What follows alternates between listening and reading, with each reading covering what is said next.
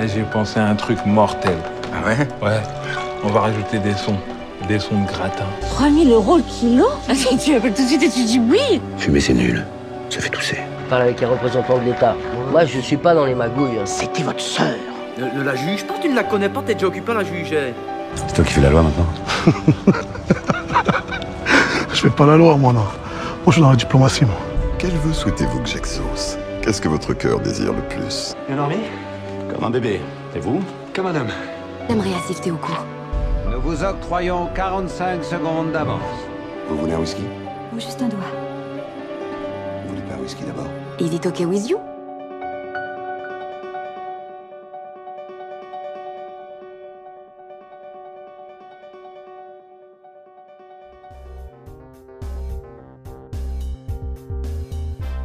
Cinéaste et scénariste, l'Instant Pur Cinéma est heureux d'accueillir pour le tout dernier épisode de cette première saison, et donc pour cette douzième entrevue, Mathieu Turi.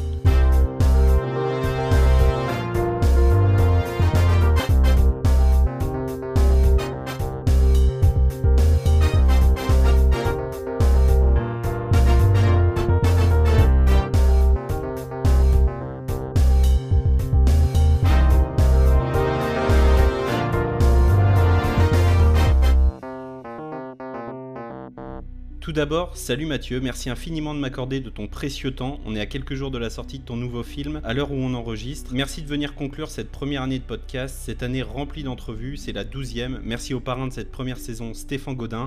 Merci aux douze invités de cette saison. Bref, après cette longue intro, salut Mathieu, comment ça va? Salut, bah écoute, euh, bah, très honoré déjà de, fermer la saison. Euh, et euh, écoute, ça va très bien. C'est le bon moment, tu sais, c'est on est, on est av- bien avant la sortie, il y a 12, une douzaine de jours, donc, euh, enfin en tout cas là au moment où nous on se parle, euh, je sais pas euh, au niveau de la diff, mais en tout cas la, la sortie approche et euh, c'est le moment encore où voilà, ça va, Ouais. c'est pas la veille, tout va bien, et puis après bah, le jour où ça sort, c'est là que tu stresses, mais là ça va. Euh, Et ben pour l'heure, on attaque avec la partie 1, c'est l'heure de l'instant rencontre. Il est bizarre, ce sol. Il est pas palpable. C'est par où?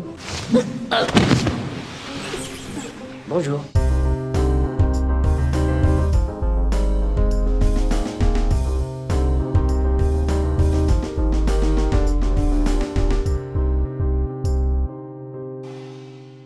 Réalisateur de trois longs métrages, Hostile en 2017, Méandre en 2020 et donc Gueule Noire en 2023, qui est sorti mi-novembre le 15. C'est quoi ton parcours? Alors, moi j'ai un parcours euh, à la fois classique et atypique, c'est-à-dire que moi je viens du, je suis né à Cannes. euh, à 18 ans, je suis monté à Paris parce que je voulais être réal déjà, et je savais qu'en gros, bah, tout, tout allait se jouer à Paris. Euh, donc j'ai fait l'ESRA, qui est une école de ciné, en trois ans, mais pendant l'école, je savais très bien qu'en sortant, euh, il y aurait pas du boulot, qu'il fallait en trouver. Donc euh, je me suis dit, ok, bah au lieu de galérer, euh, quitte à galérer, autant galérer sur les plateaux. Donc en fait, j'ai eu du bol, j'ai réussi à intégrer des, tournages assez ouf très vite.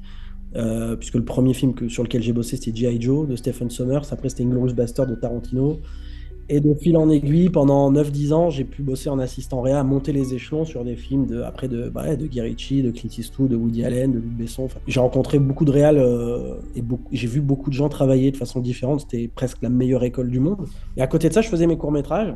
Et j'ai fait un court métrage, un peu le premier vrai gros court métrage que j'ai fait, euh, c'était Sons of Chaos, qui en fait, on l'a fait avec 3000 balles. C'était un film post-apocalyptique. euh, On a tourné dans des décors qu'on avait trouvés il y a des années. Enfin bref, c'était vraiment le, le truc entre potes, un peu sérieux. On avait tourné en raid, tout ça, donc on voulait quand même que ça ait de la gueule.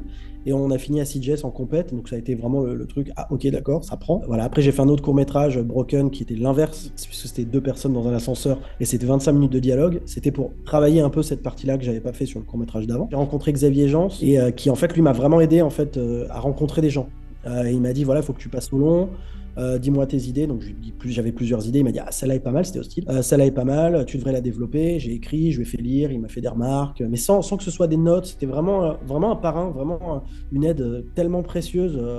Enfin, voilà, je, je, je le remercierai jamais assez. Et du coup, en fait, il m'a fait rencontrer différents producteurs au fur et à mesure des années. Allez, on a fait le film pour moins d'un million d'euros mais on a tourné à New York, au Maroc, enfin voilà, c'était la folie. Et le film s'est super bien vendu à l'inter, il y a eu un vrai... euh, En France, on n'était même pas censé sortir, finalement on a fait une petite sortie technique parce qu'un petit distributeur nous a approché, on a dit bah pourquoi pas, du coup le film a... et, voilà, on avait deux copies, dont une au Grand Rex, et on est resté quand même deux semaines, donc euh, trois semaines. Ouais, écoute, on a fait, euh, je crois, 4000 entrées, mais avec une copie ou deux, quoi, tu vois, enfin une... Bah ouais, c'est ça, c'est c'est un, un gros ratio par copie, donc c'est bien. Ouais. Non, après le film a eu vraiment une renommée à l'inter, euh, aux États-Unis, beaucoup au Japon, euh, en Asie en général, parce que la Corée du Sud doit faire un remake depuis trois ans, on attend toujours. Euh, le Japon, ça m'a permis de rencontrer des gens que j'admire, comme Hideo Kojima, qui depuis est devenu un vrai pote, on a une vraie relation artistique. Donc le, le, film a fait sa vie, et très vite j'ai enchaîné avec Méandre. Méandre, qui est un film plus classique, c'est-à-dire dans son financement. Euh, en fait, bah, on a tout simplement trouvé un distributeur France, Alba, qui distribue aussi Gueule Noire. Euh, OCS est monté sur le film. et après, bon, là, c'est un montage classique.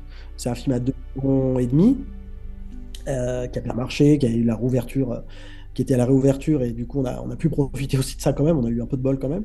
Euh, et euh, très vite aussi, Gueule Noire du coup s'est enchaîné euh, ouais, en deux ans en fait à chaque fois, puisque effectivement, même si tu dis 2017-2020, c'est les dates où en fait on a fait nos tournées de festival, mais Hostie est sorti en 2018, fin 2018, Méandre mai 2021, La Gueule Noire fin 2023, donc c'est toujours dur en fait si tu veux déjà de faire un premier film et puis d'enchaîner assez vite. Euh, et j'ai la chance pour l'instant que ce soit crescendo euh, à tous les niveaux que ce soit budget euh, ambition etc donc voilà. Voilà un peu un résumé excuse-moi j'étais un peu long hein, mais pour résumer un peu le parcours en fait voilà. eh ben, c'est super on reviendra sur Gueule Noire tout à l'heure pour l'instant quelles sont tes, tes, inspirations pour Méandre? C'est un film voilà pour rappel où une jeune fille se fait prendre en stop et euh, se retrouve euh, très rapidement enfermée dans un dédale de tunnels, tous plus cruels les uns que les autres. Elle part d'où cette idée? Euh, Elle part de l'idée. Alors, plusieurs choses. Il euh, y a un truc de l'enfance, je pense, parce que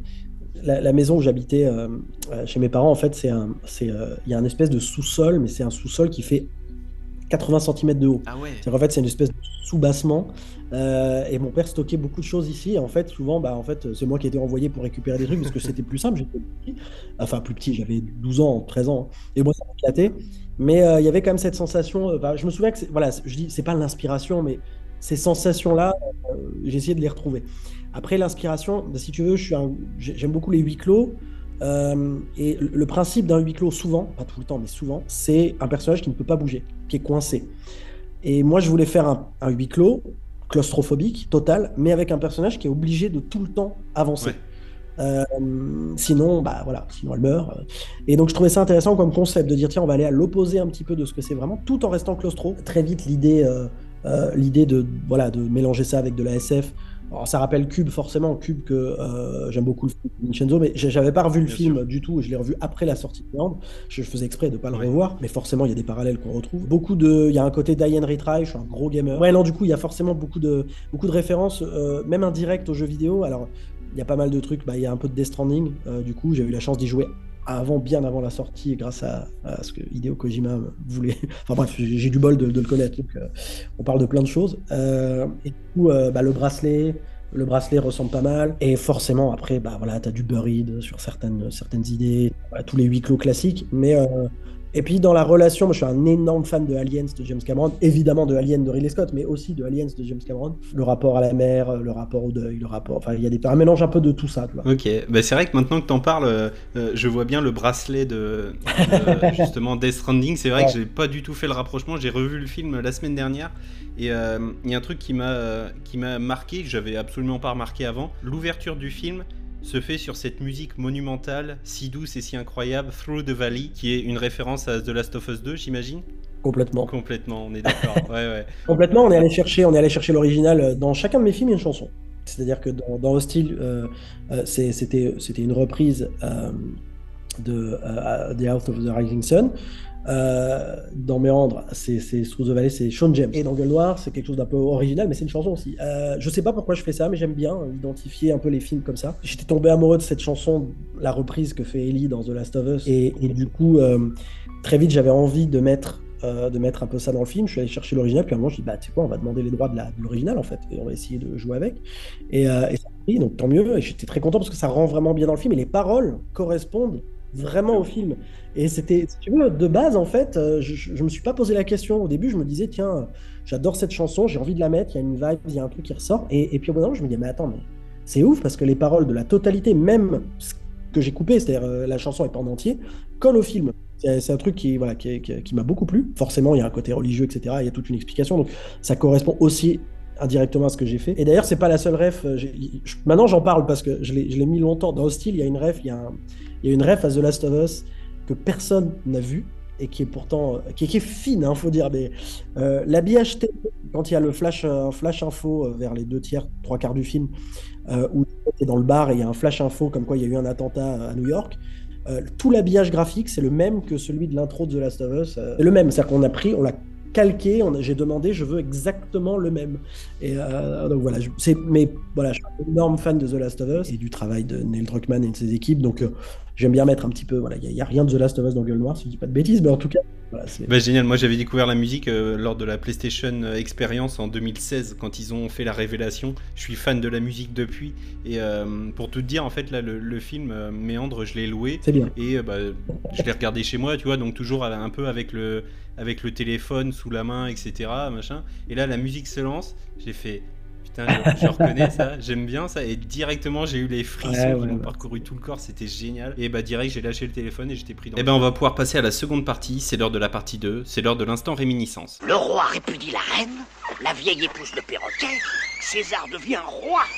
Je l'épouse et me voilà reine.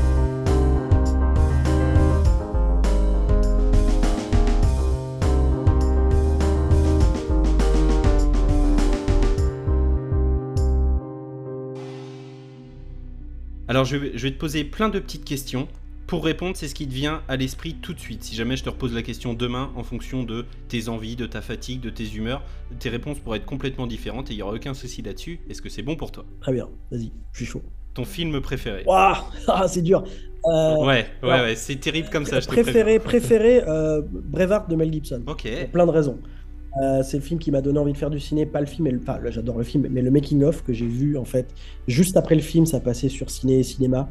Le making of s'appelle Alba Goubrath, euh, qui veut dire quelque chose en écossais, je ne sais plus quoi, mais euh, mais qui est en fait un making of de 40 minutes qui est passionnant parce que tu passes de la salle de montage au tournage euh, sans, sans voix off. Et, en fait, moi qui a 14 ans, je je vois ça, je me dis ah ouais, en fait, c'est ça d'être réalisateur. Je savais qu'il y avait des gens derrière un film, mais tu vois le travail d'un metteur en scène et j'ai trouvé ça passionnant. Le film, bah, je suis amoureux du film. Euh, donc voilà, je dirais, je dirais Braveheart. Il y a Jurassic Park pas loin Ouais. parce que c'est le film que j'ai le plus vu au monde. mais, euh, mais voilà, c'est voilà. Ton acteur préféré? Euh, pff, ça c'est dur aussi, hein, mais je vais aller. Tu... Mel Gibson. Pareil, tu vois, je vais à contre-courant, je vais pas te sortir le, le DiCaprio que Ouais. j'adore, le machin. Mais ouais, Mel Gibson, j'ai des, des, des, des moments de sa carrière où euh, ouais, c'est hallucinant. Je- je- il se passe un truc et le charisme du mec et tout ce qu'il dégage et voilà. Euh, ouais. Ton dernier film vu au cinéma? Oh, ça remonte, c'est ça le pire. Oh, Je crois que le- tu sais, j'ai rien vu des, des- des grosses claques récentes. J'ai toujours pas vu Oppenheimer, j'ai toujours pas vu, j'ai pas vu Barbie, Ah ouais j'ai pas vu, j'ai vu aucun de ces films. C'est terrible. Je crois que c'est Avatar 2 le dernier film que j'ai vu au ciné. Ok, t'avais bien aimé? Euh, ouais, moi j'ai kiffé, Bah, moins que le 1, euh, mais parce que le 1 je l'ai vu 7 fois au ciné. Ah oui Euh, mais j'ai- mais j'ai quand même pris une grosse claque et puis, et puis c'est Cameron quoi. C'est-à-dire qu'en fait, même, même quand tu crois que, euh, euh, que ça va pas être bien, en fait c'est bien. Après, tu peux toujours critiquer plein de choses dedans, mais c'est des vraies expériences euh, complètement différentes. En fait, si tu veux, j'ai raté Oppenheimer en salle et j'ai pas envie de le voir autrement, donc c'est très bizarre. Je, je, faudrait que je trouve euh, peut-être une, une salle qui le passe encore, mais. Tes dernières larmes au cinéma, c'était pour quel film? Du coup, ça doit remonter aussi. Ce sera peut-être pas les dernières. Alors, ça, ça, ça, ça- ça compte parce que j'ai revu, j'ai revu euh, Sixième Sens en salle. Et moi, la scène de la bagnole, euh, une mère et son fils se retrouvent et ce dialogue, il est tellement parfait, mais parfait parce qu'en fait, pour moi, la, scène de la bagnole de Sixième Sens, c'est un exemple même. Pour moi, c'est le meilleur, la meilleure scène de tout le film. Euh, c'est un exemple de comment tu distilles le dialogue. C'est-à-dire qu'en fait, euh, n'importe qui aurait, aurait fait cette scène différemment en disant, bah voilà, en fait, euh, ah bah voilà, il y a, y y a y a grand-mère qui, vient me voir des fois. Pourquoi tu dis ça? Parce que je la vois. Ah bon, elle dit quoi? Elle dit ça. Voilà. Ah, oh là là, on est tous les deux tristes et tout. Et non, c'est inversé. Elle dit, elle dit qu'elle t'a vu danser. Elle sait que son fils ne peut pas mentir parce qu'il n'était pas né à ce moment-là. Et elle dit, elle dit que tu lui as dit quelque chose et la réponse est oui chaque jour. La, la mère fond larmes et c'était quoi la question Et la mère dit est-ce qu'elle est fière de moi? Pff, tu vais, tu... Moi à chaque fois, j'en ai les frissons là de te le dire. euh, à chaque fois qu'il y a cette scène, je chiale. Et donc là, ouais, je l'ai revu il y a pas très très longtemps. Enfin, c'était avant euh, Avatar 2 du coup, mais mais euh, et, et ouais, pas le choix, obligé. Si tu pouvais découvrir ou redécouvrir un film au cinéma, ce serait lequel? Si je pouvais redécouvrir bah, Jurassic Park, parce que c'est le film que j'ai le plus vu au monde, et, même si à chaque fois, bien sûr, c'est quand même un plaisir, euh, la découverte, euh, quand je l'ai vu, euh, si tu veux, le fait de voir, en, pour, moi, les dinosaures étaient forcément vrais, en fait, tu vois. Et d'ailleurs, le film est méta, il jouait là-dessus. Le, dans, dans, le film, c'est vous allez voir des vrais dinosaures, et pour le spectateur, c'est vous allez voir des dinosaures en CGI, donc vous ne les avez jamais vus comme ça. Donc pour vous, ils vont être vrais. En tout cas, il n'y a pas que des CGI, puisque les effets pratiques électroniques sont incroyables. Mais en tout cas, vous allez voir des dinosaures, en fait. Vous n'en avez jamais vu vraiment, vous allez les voir. Et, cette découverte-là, euh, ça m'a marqué à vie au fer rouge. Euh, la dernière, ton plat préféré? Ah, La pizza. Ça, c'est facile. Tu sais, j'ai un album dans mon iPhone, parce que j'ai découvert un truc avec, avec, euh, avec l'iPhone, c'est que tu peux taper dans les photos des mots et il te retrouve toutes les photos. Donc si tu tapes pizza, il te ressort toutes les pizzas que tu as pris en photo depuis Et, et j'ai fait ça par hasard, et depuis, j'ai fait un album pizza. Et, à chaque fois que je prends une photo en, euh, photo, euh, ouais, une pizza, je la, mets dans mon album. C'est triste un peu. Mais, euh, mais voilà, mon but c'est de manger toutes les pizzas du monde. Euh, donc, euh, ah oui. non, mais plus, sérieusement, là, tu vois, je reviens d'Italie où, où, j'ai été en festival pour, pour le film et j'ai mangé pour la première fois de ma vie une pizza flambée. C'est-à-dire qu'en fait, la pizza arrive et elle brûle. Il y a du feu. Et en fait, c'est la sauce piquante qui brûle. Et ensuite, une fois que c'est fini de brûler, ça ne brûle pas la pizza, hein, c'est juste un effet. Tu vois, comme ils font, tu fais une crêpe au Grand Marnier ou quoi. Mais c'est une pizza flambée c'était excellent. Voilà, tu vois, c'est tout ce que je me souviens de, de, ce... passage en Italie. Eh ben, je te demanderai des adresses au cas où j'y, au cas où j'y vais. Je t'en enverrai sans problème. On va pouvoir enchaîner avec la troisième partie. C'est l'heure de la partie 3, c'est l'heure de l'instant présent. Je compte 5, 4, 3, 2, 1, et à 0, paf Je lui explose la tête comme une pastèque Il dit 5, 4, 3, 0, et après, paf, pastèque. Je sais, c'est un peu décousu, moi je vous retranscris ça pêle-mêle aussi.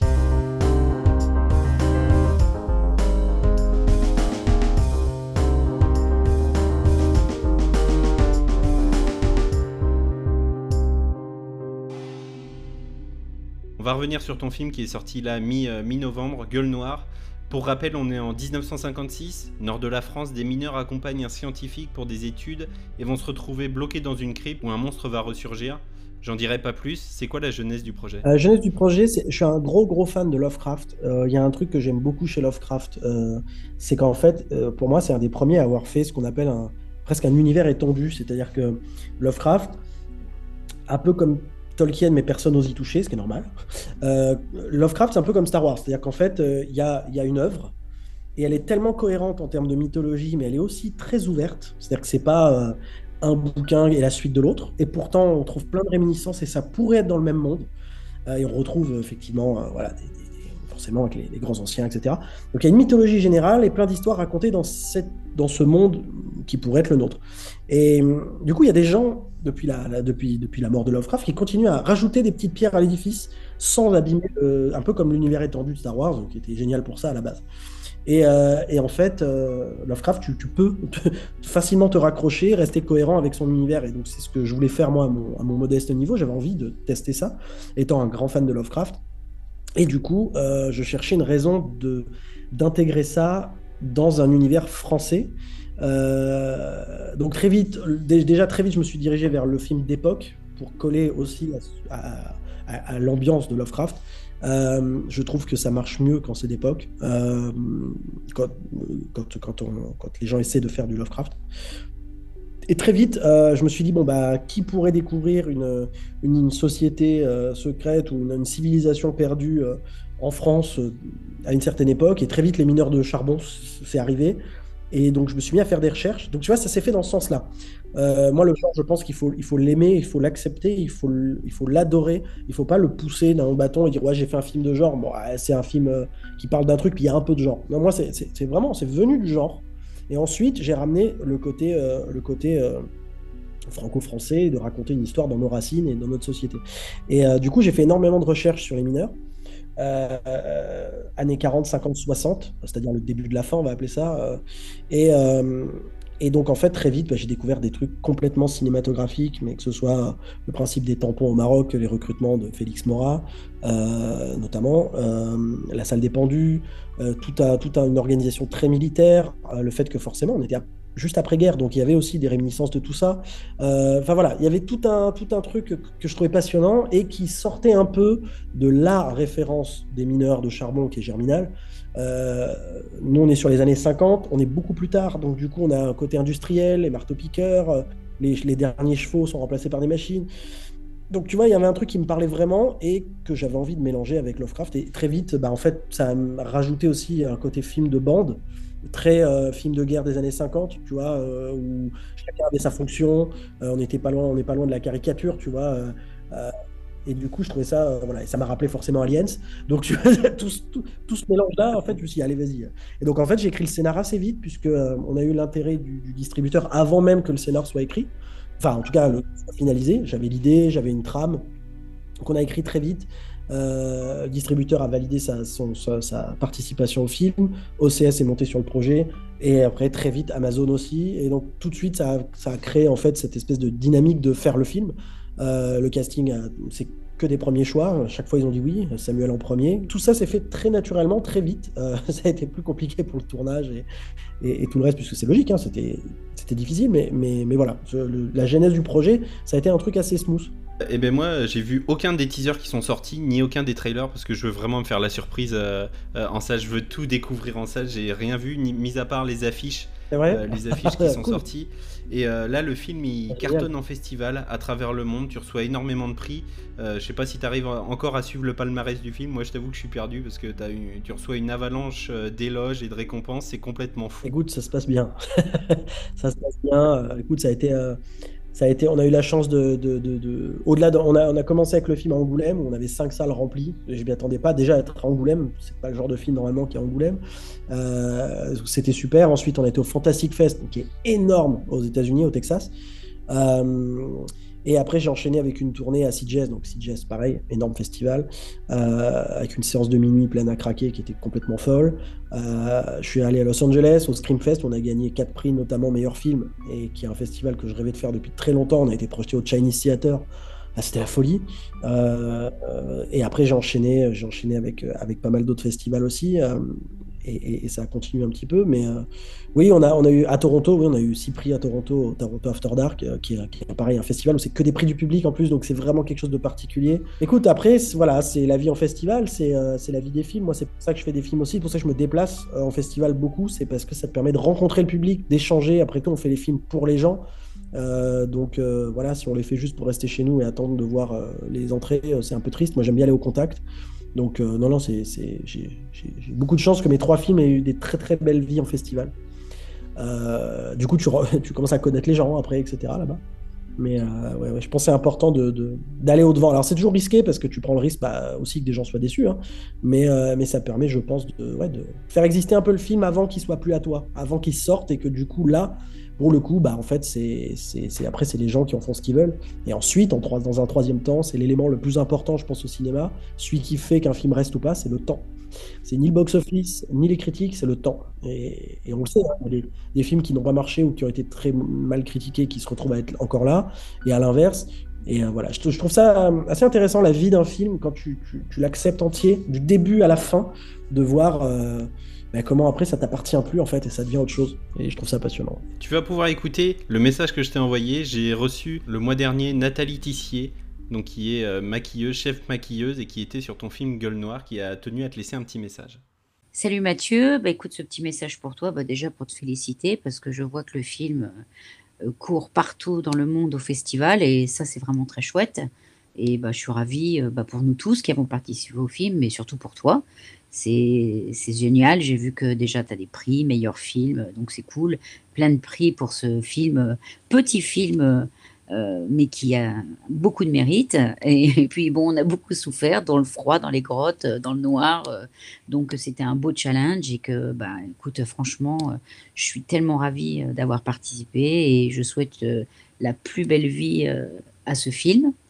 Et puis, ben, alors là, c'est vraiment pour le petit gag. Alors, c'est un peu un private joke, mais juste pour mon plaisir, est-ce que tu pourrais me redire le nom de cette créature qui gît dans les grandes profondeurs? Parce que ça nous a valu des grands fous rires sur le tournage. Je t'embrasse. À très vite. Alors, la créature s'appelle Moknorot. Euh, elle s'appelle comme ça, on l'apprend dans le film, hein, bien sûr. C'est pas un spoil, hein, c'est le nom. Euh, c'est un nom euh, dérivé de Lovecraft, c'est-à-dire qu'en fait Lovecraft a tout un, bestiaire et ensuite il y a des gens qui ont créé tout un alphabet et toute une logique là-dessus et donc j'ai cherché longtemps ce nom euh, voilà qui a une orthographe particulière M O K apostrophe N O R O T H donc c'est pas Moknorot c'est Moknorot Tu vois, c'est un truc vraiment très Lovecraftien.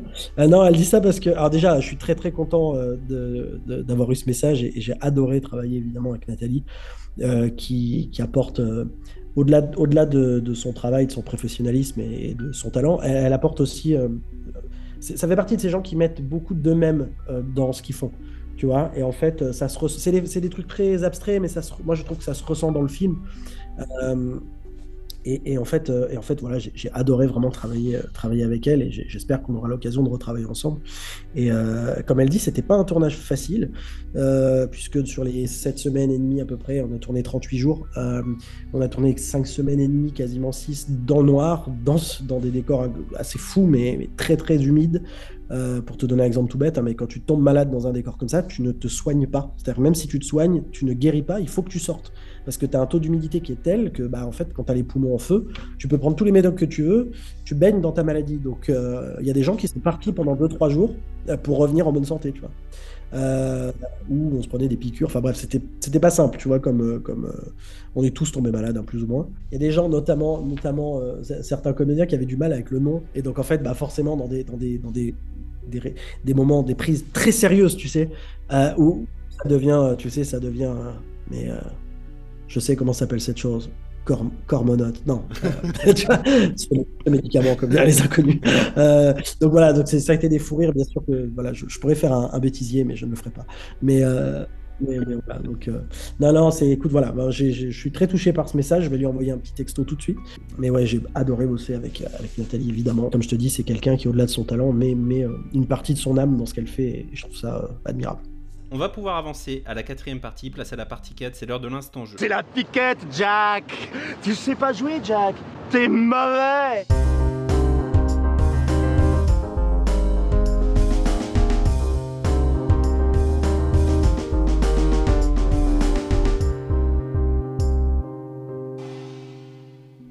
Alors on va jouer à un petit jeu. J'ai absolument aucun mérite puisque j'utilise un réel jeu de cartes qui existe. Ça s'appelle Focult. Le jeu est super simple. Enfin les règles en tout cas le sont. Je vais te lire des véritables critiques de films qui fustigent des films et le but c'est de retrouver le film.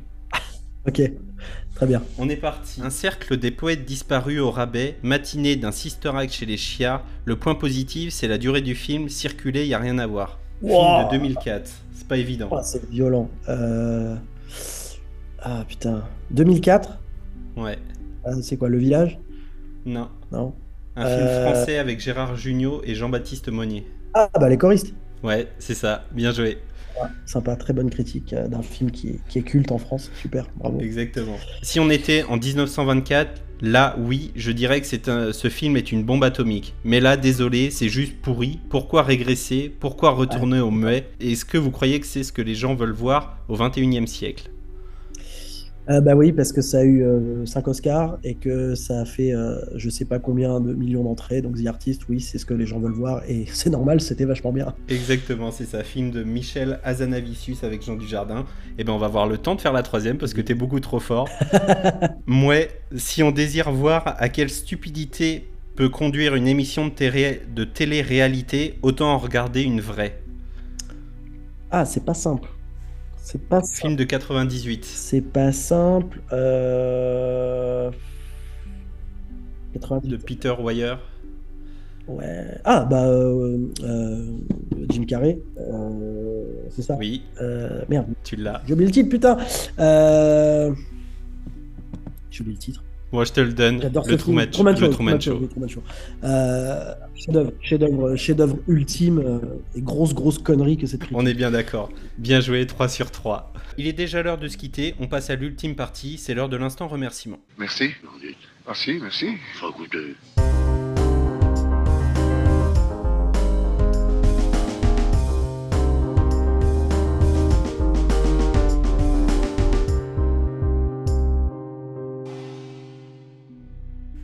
Mathieu, merci infiniment pour ton temps précieux. À quelques jours de la sortie de ton nouveau film, pour rappel, Gueule Noire, qui est sorti le 15 novembre au cinéma. J'invite bien évidemment tous ceux qui ne l'ont pas déjà vu à foncer dans nos salles obscures. Voilà Mathieu, merci infiniment. Écoute, je te souhaite le meilleur, je te souhaite une bonne continuation et je te dis à très bientôt. Eh ben écoute, c'était un plaisir en tout cas. Merci, merci à toi.